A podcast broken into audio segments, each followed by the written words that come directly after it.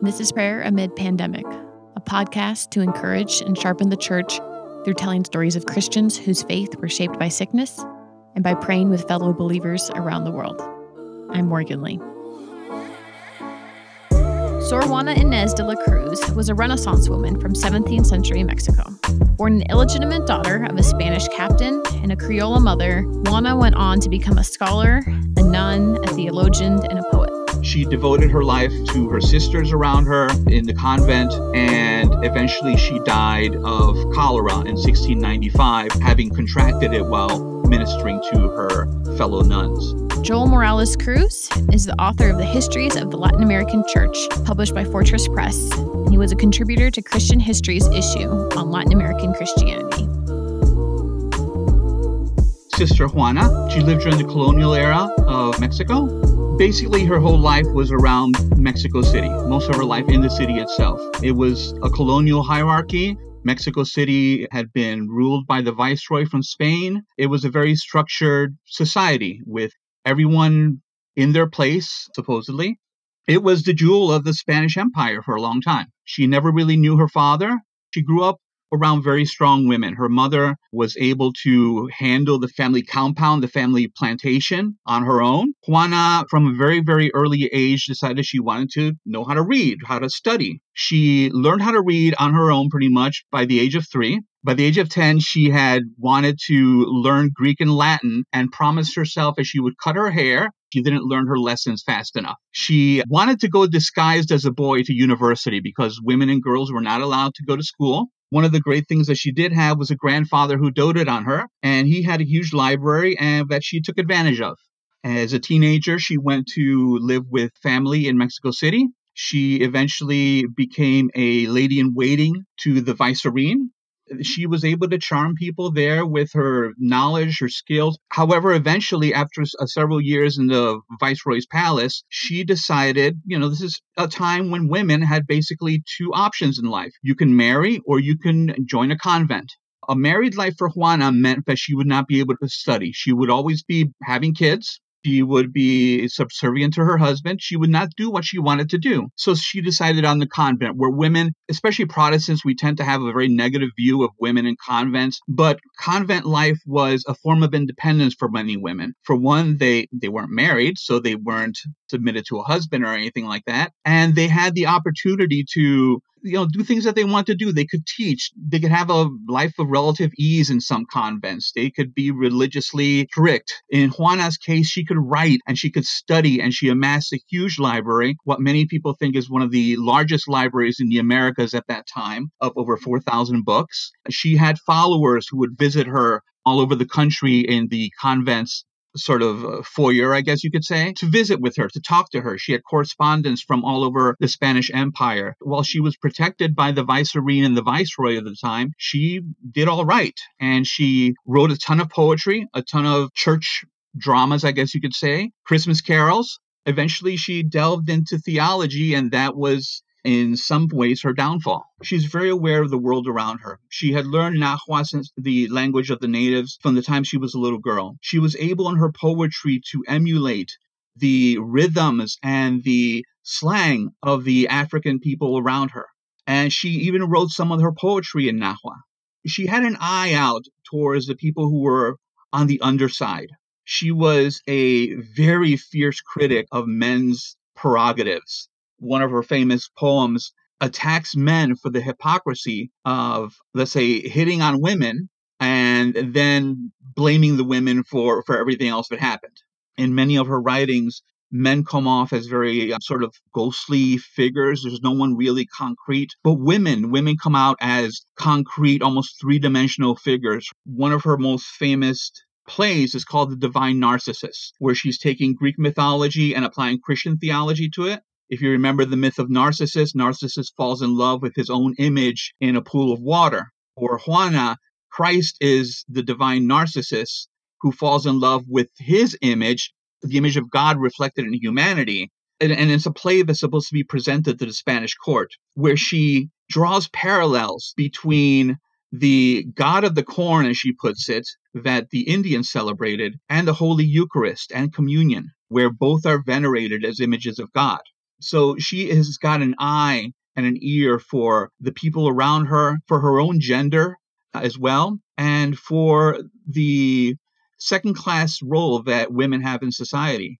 Wow, what an absolutely remarkable life. But because this is a podcast that is about sickness and illness, I think we'd be remiss if we didn't also just talk about the role that disease played, especially as you're having folks from Europe bring all their germs to what later becomes Mexico. So maybe you can speak a little bit about what that looked like as well and is well known much of the demographic collapse of native peoples throughout all of the Americas, North, South America, the Caribbean, was due to disease that was introduced by Europeans for which Native Americans did not have a natural resistance. In terms of Mexico and the New World, a great majority of the Indians had passed away, had died due to smallpox, cholera, other epidemics, and so on, for which they didn't have a natural immunity.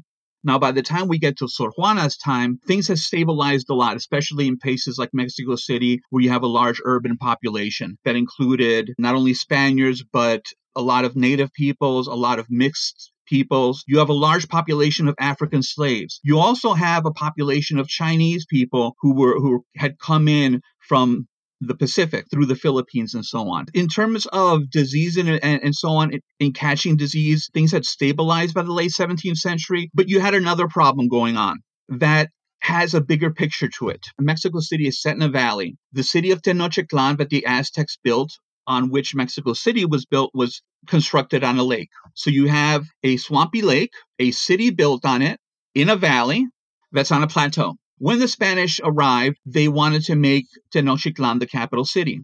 That they need to make this big, glorious city, they needed wood. And where did they get that wood? They got it from the mountainsides around what would become Mexico City. By the time we get to Sor Juana's epoch, a lot of the woodland that existed had been stripped bare, had been cut down to create this massive city. One of the things that trees do is it holds moisture in, right?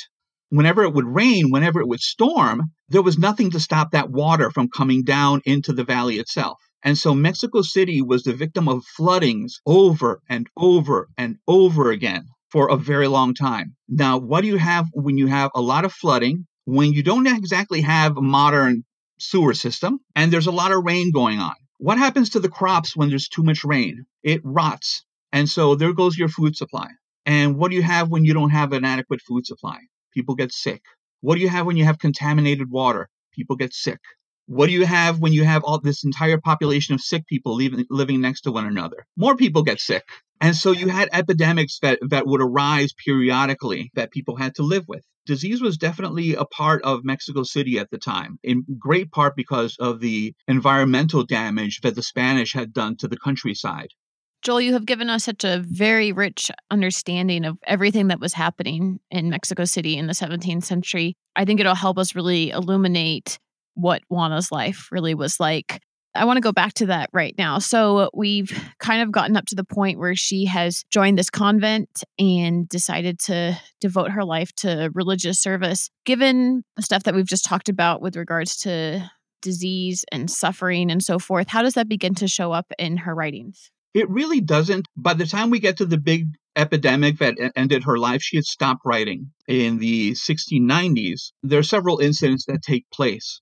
One is a riot in 1692 because of, of a big drought. There's a food shortage. And who suffers most during any food shortage or drought or epidemic? That's the poor, the people on the outskirts. And so the Indians, poor whites, and the mixed classes they basically rioted. They set fire to the viceregal palace. It was put out. The viceroy blamed it on alcohol, of course, but it was definitely a political movement where the rallying cry of the dispossessed was long live the king, but death to the government. So there's a period of social unrest.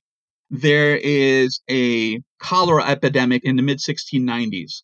Shortly thereafter, there's a big mystery in her life. She stops writing.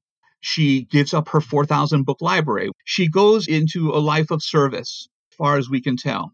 It's a period of silence. If different people wonder what caused this. On the more conservative Roman Catholic side, believe that she had a conversion experience and she gave up all this secular learning to follow God and to quiet down as a woman and to just live in service. We really don't know what happened. Personally, I think that she's not a modern woman who can separate church and state and church and life even in her own mind. She's still a 17th century woman. In the 17th century, if there's plague, if there's cholera, if there's drought, if there's disaster, if there's social unrest, what goes into your head? We did something to offend God.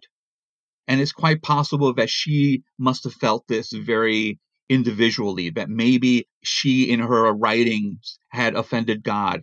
It seems that Juana ultimately sacrificed her life, right, to look out for those that were suffering around her. And there's not that much of a record of how that really impacted her because of the fact that she kind of went silent. And that's its own legacy in a weird way. And because we don't have her voice at this time, we don't know what her mindset was as she served others. Was she happily serving her sisters? Was she depressed? She committing suicide by cholera. We have no idea of what her mindset was. The one hint that we do have is that when they were cleaning out her cell, her apartments basically, is that they found, even though her, she no longer had a library, she'd given away all her scientific instruments, she'd given away everything, but they found some scraps of paper and she had begun to write some more. She had begun to write again. So that tells me that she had some hope that things would change that maybe the crisis would be over at some point, the crisis of, of the pandemic or social unrest, whatever it may be, that she lived in some hope that she could go back to that which she loved so very much. Joel, what would you say that the church, as it experiences the pandemic currently, could learn from Sor Juana today?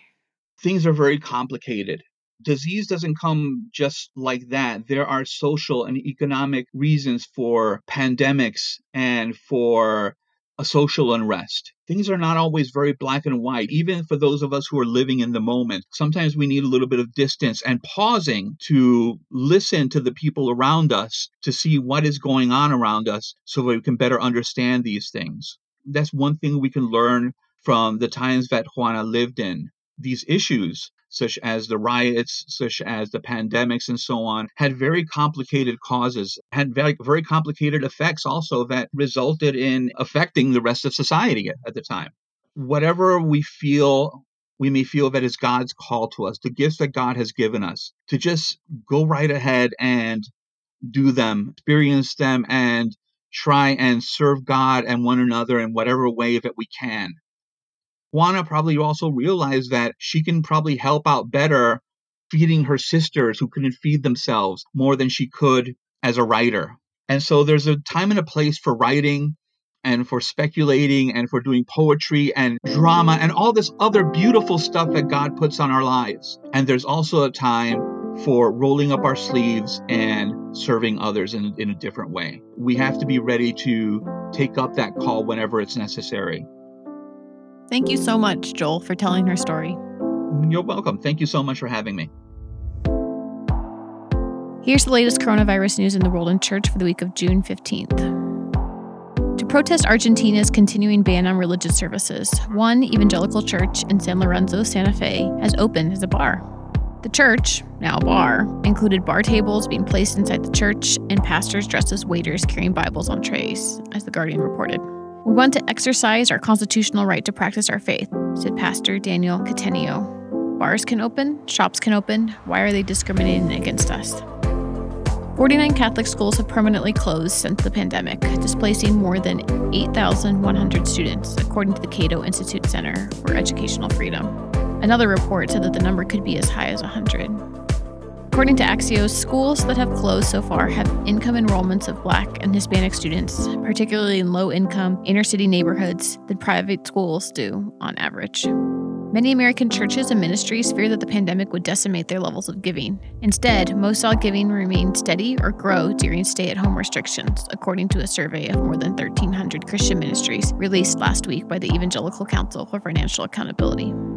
As Christianity Today reported, total cash giving in April 2020 equaled or surpassed April 2019 giving levels at 66% of the churches and 59% of nonprofits. 72% of churches and 61% of Christian nonprofits said that their April cash gifts met or exceeded January 2020 levels. To read the rest of the story and for more coverage on how the church is responding to coronavirus, please visit the link in our show notes. Because of the global nature of this crisis, we believe it's important to hear from our sisters and brothers in Christ from around the world. I'm Nye Nelson Sando from Juba, praying for our nation. Lord, our Heavenly Father, we come before you today to thank you for your faithfulness and for your goodness. I want to pray for our country, South Sudan, for this pandemic that has already reached us. That, Lord, you may send your healing hand upon us, stop this pandemic from spreading across the nation. I want to pray also for the other nations who have been heavily affected by the pandemic, that Lord, you will have mercy on them and send your healing power and stop this pandemic in all these nations.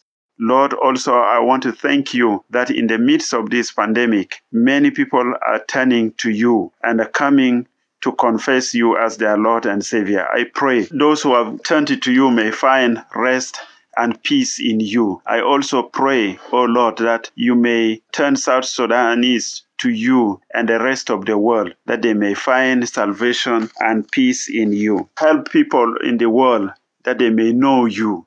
Help us to resist all the temptations that takes us away from you, that we may find rest and peace in you. In Jesus' mighty name. Amen. Prayer Amid Pandemic is produced by myself, Morgan Lee, along with Matt Linder, Mike Cosper, and Erik Petrik. Music is by Urban Nerd Beats, Prod Riddiman, and Oliver Duvel. Prayer Amid Pandemic is available wherever you get your podcasts. Please help us spread the word about the show by sharing about it on social media or recommending it to your friends. The best way for you to help is by rating and reviewing it Apple Podcasts. As a reminder, if you'd like to support this show and our ministry, you can do so by subscribing to Christianity Today at orderct.com slash podcasts. If you have feedback, please send us an email at podcast at christianitytoday.com or on Twitter at CT Podcast. We'll see you soon.